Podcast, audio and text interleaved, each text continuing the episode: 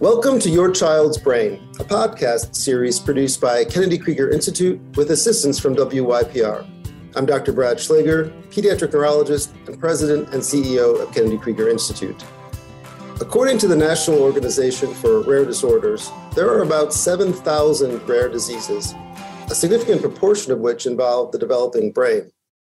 In the United States, whose population is about 330 million people, each rare disease affects fewer than 200,000. However, in total, these diseases affect an estimated 30 million people nationwide. That's just less than one in 10 people, and roughly 300 million people worldwide. Thus, while each rare disease is rare, having a rare disease is relatively common. Since rare diseases are often difficult to diagnose, it can take years to obtain an accurate diagnosis. And even after an accurate diagnosis has been made, specific treatment remains unavailable for most because fewer than 5% of rare diseases have a treatment approved, for example, by the Food and Drug Administration. As a consequence, rare diseases are often devastating, accounting for roughly a third of deaths in the first year of life. And in addition to the morbidity and mortality, they can be exceedingly costly to patients and their families. So today I'm joined by two of my colleagues at Kennedy Krieger Institute who are on the front lines of working to find treatments, specifically disease modifying treatments for rare diseases affecting the developing nervous system. Dr. Ali Fatemi is the Chief Medical Officer at Kennedy Krieger Institute and Director of the Moser Center for Leukodystrophies and an investigator at the Hugo W. Moser Research Institute at Kennedy Krieger. Dr. Fatemi is also professor of neurology and pediatrics at Johns Hopkins School of Medicine. Dr. Erica Augustine is the associate chief science officer and the director of the clinical trials unit at Kennedy Krieger Institute, as well as the director of the Batten Disease Clinic at Kennedy Krieger. Dr. Augustine is also an associate professor of neurology at Johns Hopkins School of Medicine. So, welcome, Ali and Erica. And Erica, let's start with you and some definitions. What is a rare or orphan disease? Are these different concepts, rare and orphan? A rare disease is any condition or disorder that affects a small number of people. Sometimes you hear orphan as well. And um, just as you, you ask, you know, are they the same thing? Are they, are they different? And we use those words interchangeably. They generally mean the same thing. But orphan likely emerged out of a concept of vulnerability or abandonment or lack of interest when it comes to research or investment in therapy. So sometimes our policies and our laws talk about orphan diseases or orphan drugs, but in reality, we're talking about rare diseases altogether. That, that interest issue um, has been a really important one for a long time. Ali, given our focus here at Kennedy Krieger on the developing brain and, and nervous system, how many rare diseases involve the developing brain? That's a very good question, Brad. There, as you mentioned, there's already at least 7,000 known rare diseases, and that on average, there is about a couple hundred that are being discovered every few months. Uh, and we know that somewhere around 4,000 of them at least will develop in some form or shape the nervous system. And so that obviously uh, can involve the brain, or the peripheral nerves or the spinal cord. And many times it involves the developing brain or the developing nervous nervous system and can present anywhere from a, child who comes into the clinic with just developmental delay or somebody who comes in with a very specific sort of appearance that we would call a syndrome or somebody who might come in with, with severe epilepsy or autism, where we then identify an underlying sort of uh, rare disease as the as the root cause for for these presentations. So, what are some of the specific examples, Ali? Uh, so, some of the conditions, for example, that that you might see in, in clinic. Yeah. So, when we think about rare diseases, we that that come to us, um, primarily we think about things that uh, affect the brain. Um, so, uh, for instance, a, a, very common cause of intellectual disability in girls is a syndrome called Rett syndrome, which is a genetic disease that presents in young girls and uh, they look normal first at birth and then after the first six to 12 months start losing some skills that they had already gained and often have regression and start having severe seizures and have very specific hand wringing movements that's very sort of typical for that disease. The most common cause of intellectual disability in, in males is Fragile X syndrome, which is another genetic disease uh, that affects boys, and and they usually present with developmental delays and uh, features of autism and can have seizures as well. Another way to think about it is also diseases that are rare diseases that are not primarily affecting the nervous system, um, like sickle cell disease, which is a disorder of the blood cells, of red blood cells. And sickle cell disease affects primarily the blood cells, but we now know that because of the anemia that they have, and the, and the deficiency in, in red blood cells, they actually have abnormal brain development and can have significant brain disease. So we can see it from both sides, either primarily a disease that affects the brain or something that affects the entire body or part of the body, but in, indirectly that involves the development of the brain. The kinds of diseases that you just uh, discussed have been mostly genetic or inherited. Can, can rare diseases also be acquired or uh, like the result of an injury or other kind of illness, for example? They certainly can be caused by injuries. They certainly can be what we call acquired. So, not something that's inherited or a risk factor present at birth. Things can happen that come about later. Spinal cord injury is an example of that. Sometimes those rare conditions that are acquired might be related to infections or post infectious kind of state. Some people will remember something called acute flaccid myelitis that was in the news in recent years during the summers where there were surges in this very uncommon condition. We also see that there are other kinds of factors that might relate to infections. The coronavirus uh, has certainly not been um, rare, but in children, there's a specific kind of condition that occurs multi system inflammatory syndrome in children, or MISC for short. And that is rare. It's a rare consequence of the coronavirus pandemic that we've seen. Many people know uh, people who have had brain tumors. Each individual type of brain tumor is considered rare. And I, I mentioned when we were talking about what is a rare disease earlier that there's a there's a regional context or each country has its own definitions. But, but that even goes into how diseases occur. So there are some conditions that are very common in some places that might be very rare in others. Malaria comes to mind. Parts of the world where malaria is pretty common. Yet here in the United States, really it's very rare. We see very few people who experience malaria. And there are many other examples like that as well.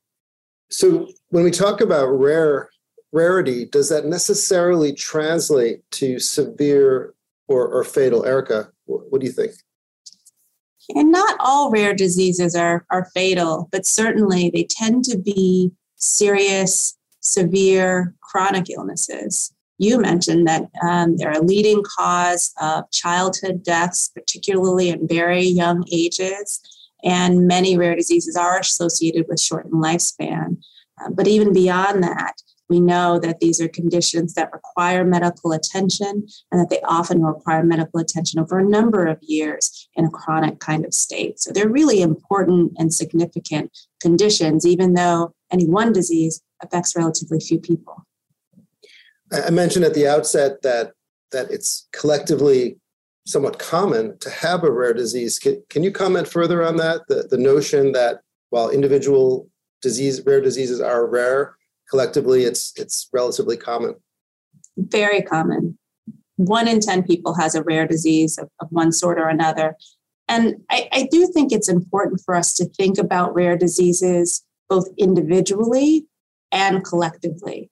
So the scientific knowledge that we have the information that we need to know to provide care and to give guidance to patients that a lot of that has to do with the specific individual disease but when it comes to what it means to be a person who's impacted by a rare disorder, trying to access care, trying to find expertise and the resources needed, or for a rare disease, the challenges that are faced in trying to create new treatments, collectively, rare diseases share a lot of those same issues and barriers. So we need to look at both the individual and the collective.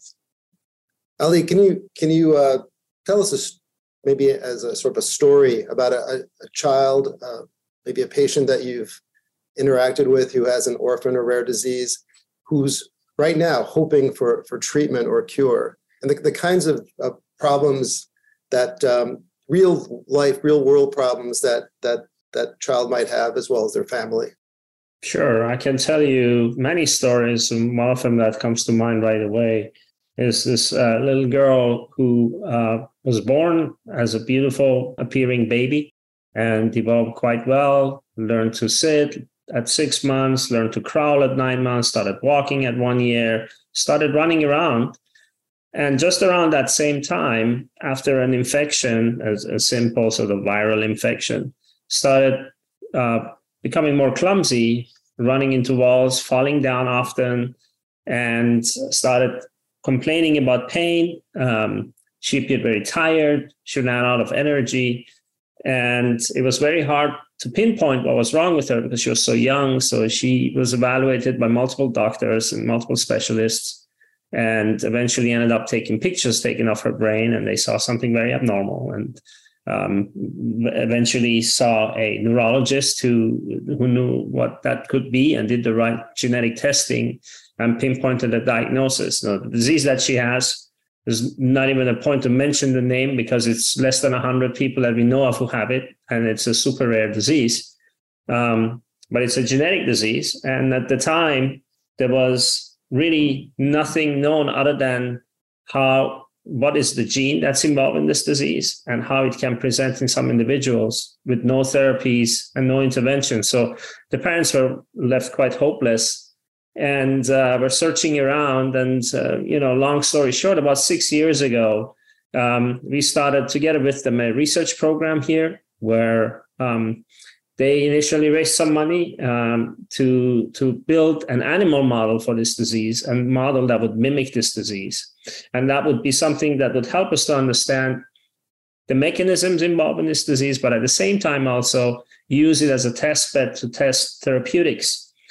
And so, fast forward now, you know, she's a teenager. Um, she has some disability. She has walking challenges, and uh, she needs to, to, have some support when she walks around. Uh, she's in, in, in high school now, in ninth grade, and we have meanwhile developed a uh, you know we've raised together with this family and others millions of dollars to to start a serious research program on this disease, and have now developed what we call gene targeted therapies for this disease that are still in the what we call preclinical stage so still not in patients but being tested in in model systems. And we are hoping that we're going to start clinical trials in the next two to three years. Before we um, dive into the discussion about the drug development uh, after you do work um, of the basic science and the animal model development i just want to get back to as you as you told the story, you, you mentioned that there was an infection that was associated with the onset. And I can imagine listening to this, somebody thinking, well, it's a genetic disorder. How, how do you know it's not the infection that caused the problem? So, how might that work, Ali? That is the the challenge in genetic diseases often that they masquerade themselves as something that we think is different. And um, and, and so it's not uncommon actually for many genetic diseases that involve uh, the metabolism in the body that they will be uh, induced or they will have an exacerbation following an acute illness. And it can be a simple illness like a flu or you know a, a urine tract infection or diarrhea that basically results in a metabolic decompensation and a normal person would be able to tolerate it well. But if you don't have the right set of uh, metabolism, you will start presenting with symptoms. And this was exactly the case here. So, Erica, listening to uh, Ali describe that the journey that this this uh, young person has been on and how it has led to the development of potential interventions, can can you talk about what's involved in developing a treatment for a rare disease maybe explain the steps that are that are taken to get a drug well, the, the precursor to getting to a drug or some kind of intervention uh, all the way to market for patients. There's so much that's involved and you know when i hear ali talk about this this patient this young girl and her family uh, they're really on a journey. And for her that journey is an exceptionally involves an exceptionally rare disease where a lot may not be known. So when it comes to therapy development, it really starts with an idea and an idea for a, a therapy or an intervention that might work. But before you can get to the idea, you need to understand the disease a little bit. And so sometimes in rare diseases, sometimes there's a lot that's known. Um, but sometimes in very, very rare diseases, um, there, there really may not be such knowledge known. And so that first step may not even be the therapeutic idea. It may be some fundamental work in developing, Ali, like you said, animal animal models, in developing better understanding of the disease and what causes it, or what we might call mechanisms or pathways that are impacted.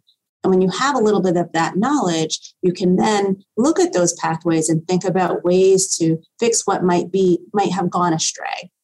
And once you have that idea and you have a way to impact that, either with a chemical or with um, attempts at gene correction. You test that in cell models or animal models. You look at what the right dose might be, what the impact might be, at toxicity. And once you have enough information and enough understanding about that therapeutic idea, you then start to see are you ready? Is it safe enough? Is it a good enough idea to move that into people? Because you really only want to move your best ideas, the ones that you think you have the most reasonable um, risk safety profile into people. And so the FDA gets involved. We engage with the FDA when it comes to thinking about trials in people and the readiness for trials in people. And when we get to those clinical trials, we still have a lot of those same questions. How much of, of a therapy should we give? What's the right dose? What's the right timing? How safe? How effective? Uh, how long in terms of effectiveness? These are all the questions that are answered in a series of trials. And again, when you've got enough evidence that this was a great idea with great benefit, then you're able to move on to having an approved therapy. That whole process takes quite some time. It's a complicated process that has a, a lot of participants. Um, people like like the two of you, for example, doing the, the front end work leading to the ideas that could potentially lead to the, the, the kinds of interventions. But Erica, can you take us through who are all of the key players in creating uh, disease modifying interventions for rare disorders? There are a lot of partnerships. Everyone has the potential to play a unique role. Some people play many roles, or some entities play many roles. Often uh, in the academic setting, there are real strengths in actually just what Ali was talking about understanding the disease, building the models, creating the ideas for those therapy interventions, really getting that pretty far forward uh, before moving into testing um, an idea in people to see if that's beneficial. Sometimes in the academic setting, we actually are able to translate from animal work all the way into people, uh, but sometimes we have partners in that. Those partners may come from the pharmaceutical industry, they may come from research foundations or other developers as well to be able to move that forward in a way that can be what we call scaled. So it's one thing to have an idea, it's another thing to create a program that can potentially get an effective treatment to every person who would benefit from it. And so that's where um, there's a real complementary nature of the expertise in academia and that in the pharmaceutical industry. All along the way, patients, families, foundations play a really key role in helping um, to understand what's important, how pressing is the need, what are the kind of symptoms that matter the most, and really making sure that a whole program is designed in a way that makes sense. All of those individuals, along sometimes with the federal government or state government, have the opportunities to support in different ways or to finance in different ways the development of these novel therapies as well. Uh, so it really takes a variety of players to move any one idea forward. So, uh, Kennedy Krieger Institute Obviously, we have a research institute, as I mentioned, and uh, very much involved in this important uh, direction. So, Ali, maybe unpack how do organizations like ours support the critical research that's necessary for developing interventions for rare diseases? That's a very, again, critical issue to discuss. Uh, so, our, our our institution might be an example as to how, how that can be done. So we, for example, support by starting to actually training professionals in rare diseases and raising awareness amongst professionals about rare diseases. That's the very first step that has to be the part of this. Uh, if people don't know what they don't know, uh, they won't be able to even work on it or make the right diagnosis. So it really starts there. And then we have built an infrastructure, and this infrastructure is really necessary. Uh, and Dr. Augustine is probably uh, uh, the most important part of this infrastructure right now, where we actually can provide support for investigators who want to study rare diseases. So that support comes from providing them, you know, opportunities and resources uh, to do basic research, um, like you know having equipment and tools and spaces and, and the expertise to for instance study uh, stem cells of patients or study animal models and, and conduct research in those in those models and at the same time and equally important is to train individuals and provide them support to conduct clinical research see part of the problem with rare diseases is because they are rare we often don't know what the, the severity of the disease can be and what the disease course can be.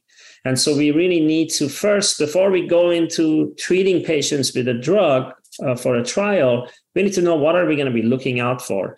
And so uh, that that is where understanding the outcome of a disease is really critical, and and building an infrastructure that allows you to use say psychological testing or specific quantitative testing like MRIs or motor testing um, is, is really critical to to sort of uh, conduct this this type of research. And so these are all uh, infrastructures that have to be built for an institution to be able to conduct rare disease research. You you both uh, have commented uh, already on funding. Ali, let's let's talk about why funding is so necessary and what are the what are the real world barriers for getting the amount of funding that that is needed to to make progress yeah so as i just mentioned all these things the infrastructure to conduct this research this is very expensive uh, doing research is very expensive it costs millions of dollars if you want to study just basic stem cell mechanisms and how uh, mechanisms that happen in, in a disease. At the same time, it's also very expensive to conduct clinical research where you have to potentially have patients travel across the country and bring them on site for several days and so on. And so uh, we are we are highly dependent on funding to, to do this. It really takes takes an, an infrastructure and a whole village uh, to really move these rare diseases forward. And so therefore we need money. And uh, part of the challenge that we have is because things like the disease that we work on, like I mentioned, Rett syndrome and Fragile X, for instance, are rare. People are not aware of them, and so it's it, and and so there is a need for advocacy so that we can actually raise awareness, so that people understand that this is important, and that's why we need to contribute, and that that's across the board. You know, and, and for example, the National Institute of Health has a very limited budget to study the uh, natural disease courses or what we call natural history in these rare diseases. Uh, they have a very limited budget for that, but that's critical. We can't really do a clinical trial without that. And so we often are highly dependent on foundations and advocacy groups and donations that will fund these type of research, the type of research that's really critical, but is not necessarily uh, given priority by, by the, by the regular funding agencies it's a great segue to the, the topic. Actually, Erica already talked a bit about the role of patients and families in, in the research enterprise. But in common disease, people with a common disease don't necessarily have to participate in research because, well, there are many other people who might be able to. But in rare disease, so often patients and their families not only are dealing with the burden of the disease, but also the, the burden of participation. Erica, can you comment more on, on the role that patients and families play in, in this effort? It is a bit different um, than the experience of having a common disease where you walk into any office or you talk with any friend or colleague and they're likely to know or at least have heard of what might be happening with you or within your family. In rare diseases, that's not always the case. That's often not the case. And so one of the, the key contributions, and you know, it may be an unfair responsibility, but is raising awareness. Uh, raising awareness about the condition, about what it is, being able to help educate and, and point people in the right direction once you're knowledgeable. And then there are many kinds of opportunities to contribute where in small ways and large. That may be answering a survey to participate in research to help understand what's happening with you or with your family member in terms of how the disease unfolds. That may be actually participating in a research study where you go someplace in person or have a virtual visit. You may provide samples or specimens for research or for study. You may help design some of those studies and provide that kind of input. Many families actually help fund research. That's one of the greatest financial investments that can be made is to actually provide seed money to help researchers get started in a new direction or an early career investigator launch a career that's focused on the disease that's of interest to any, again, one foundation or family. So there are really all kinds of ways to contribute all the way through therapy approvals and through policymaking. There are even opportunities at the government level, be it state, or federal um, and with our regulatory bod- bodies to provide input and to be able to provide commentary on major decisions that are made. So, everything from making sure that your doctor is informed about your disease if needed, all the way to working with regulatory bodies at the national or even international level, and everything in between. There are those opportunities. Yeah, you know, there there have been some recent wins. I've, I've been in child neurology for um, a little bit longer than, than you guys have, and there are some diseases that have had wins that early on I really did not have a lot of optimism for. I get maybe uh, Ali, take us through some of those recent wins for rare childhood onset neurological diseases.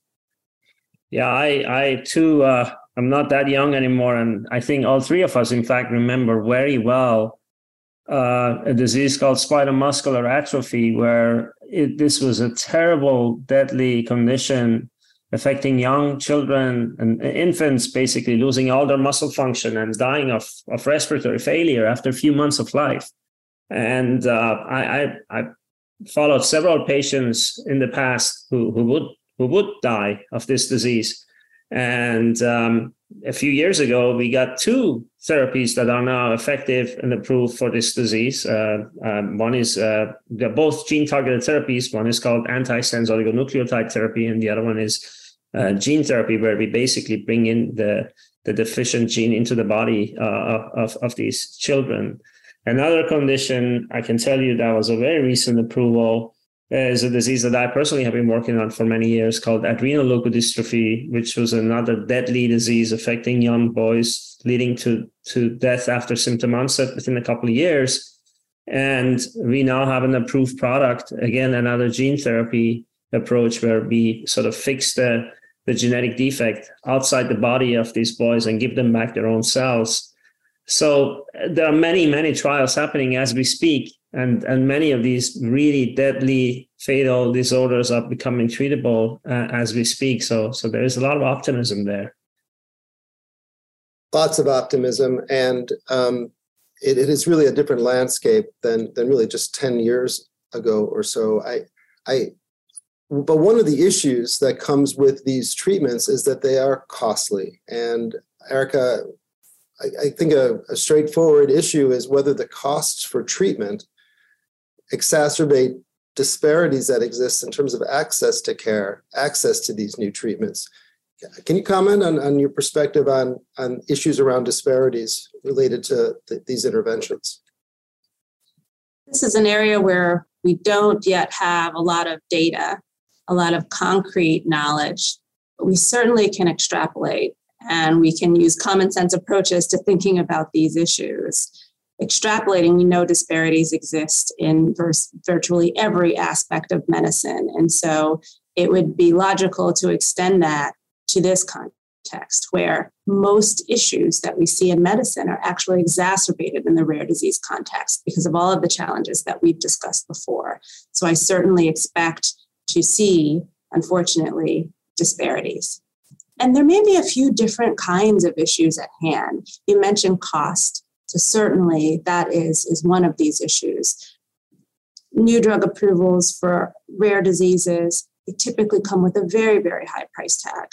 Now, generally, as we started with, many conditions that are considered rare don't have available effective treatments. So when there is a new therapy approved, they might be a little bit more likely to be covered by insurance or at least partly covered by insurance because it is the option. There isn't a plan B. It is the option, and they're typically um, quite effective or often are quite effective. So that is a positive but that coverage may not extend to all of the wraparound and additional care that is needed, or the out of pocket costs that come with many visits that sometimes are required for that. So, it, even this cost alone is, is one major issue and risk for disparity. But another one is access. So, Ali, you talked about a new drug approval that involves taking cells out of the body, modifying them, and then returning them to the person. It's a highly specialized kind of approach. And that's an approach that's not going to be available absolutely everywhere, especially right after an initial approval. So there may be certain centers, certain geographic locations where these therapies are available. And that just, again, is, a, is an access issue, exacerbates known disparities. So there, there really is a lot that we have to learn. There are groups that are working on issues of diagnosis, issues of access. There's a rare disease diversity coalition led by Linda, Linda Goler Blount um, that is very active and is really trying to address some of these issues, obtain the data, and create some of those solutions. Well, uh, we will provide on the on the page for this uh, podcast episode links to uh, information relevant to these points, to resources to understand more about rare disorders, and what we all can do to help uh, advance the um, success and treatment for them. Thank you so much to this month's guests and to our listeners. We hope you have enjoyed this discussion as much as we have and found the information we've shared interesting and helpful. We hope you'll share this podcast with your friends and consider rating it as well. Please check out our entire library of topics on Your Child's Brain at wypr.org, kennedykrieger.org, ypr.org slash studios, or wherever you get your podcasts. You've been listening to Your Child's Brain. Your Child's Brain is produced by Kennedy Krieger Institute with assistance from WYPR and producer Spencer Bryant. Please join us next time as we examine the mysteries of your child's brain.